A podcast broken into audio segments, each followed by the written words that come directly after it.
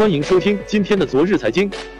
十一月二十七日，高德地图联合交通运输部规划研究院、交通运输部科学研究院和阿里云、摩拜等机构共同发布了二零一七年第三季度中国主要城市交通分析报告。报告显示，同比去年三季度。二零一七年第三季度，全国一百个主要城市中有百分之四十二的城市拥堵与去年基本持平，其中长三角区域保持拥堵持平的城市最多。另外，还有百分之三十七的城市拥堵同比出现下降。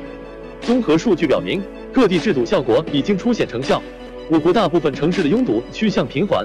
其中石家庄的拥堵缓解最为明显，通勤高峰拥堵延时指数下降了百分之九点九。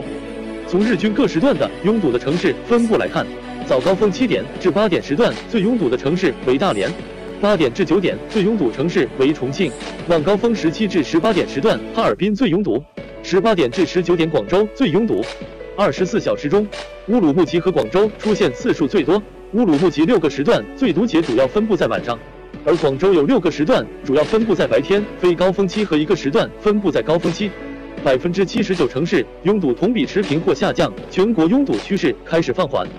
报告显示，二零一七年第三季度中国堵城排行榜前十名依次为济南、哈尔滨、北京、广州、重庆、大连、长春、上海、西安和昆明。其中，首堵济南的高峰拥堵延时指数为二点零六五，其次为哈尔滨和北京，高峰拥堵延时指数均超过二以上，形成第一拥堵梯队。与此同时，由于旅游旺季及降雨频发、城市道路大面积施工等多重影响，本季度大连、昆明重新进入堵城排名前十位，分列第六和第十位。桂林、昆明、清远等城市在最堵九月任性畅通。乌鲁木齐工作日有六个时段拥堵居全国首位，广州有七个时段。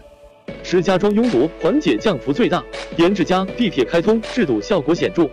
香港拥堵加剧最明显，济南拥堵向东部转移。成都成为车速降幅榜唯一特大型城市，深圳摘掉堵城帽子，及时出警可使车速提升百分之十二。关于你家乡的交通情况，大家觉得怎么看？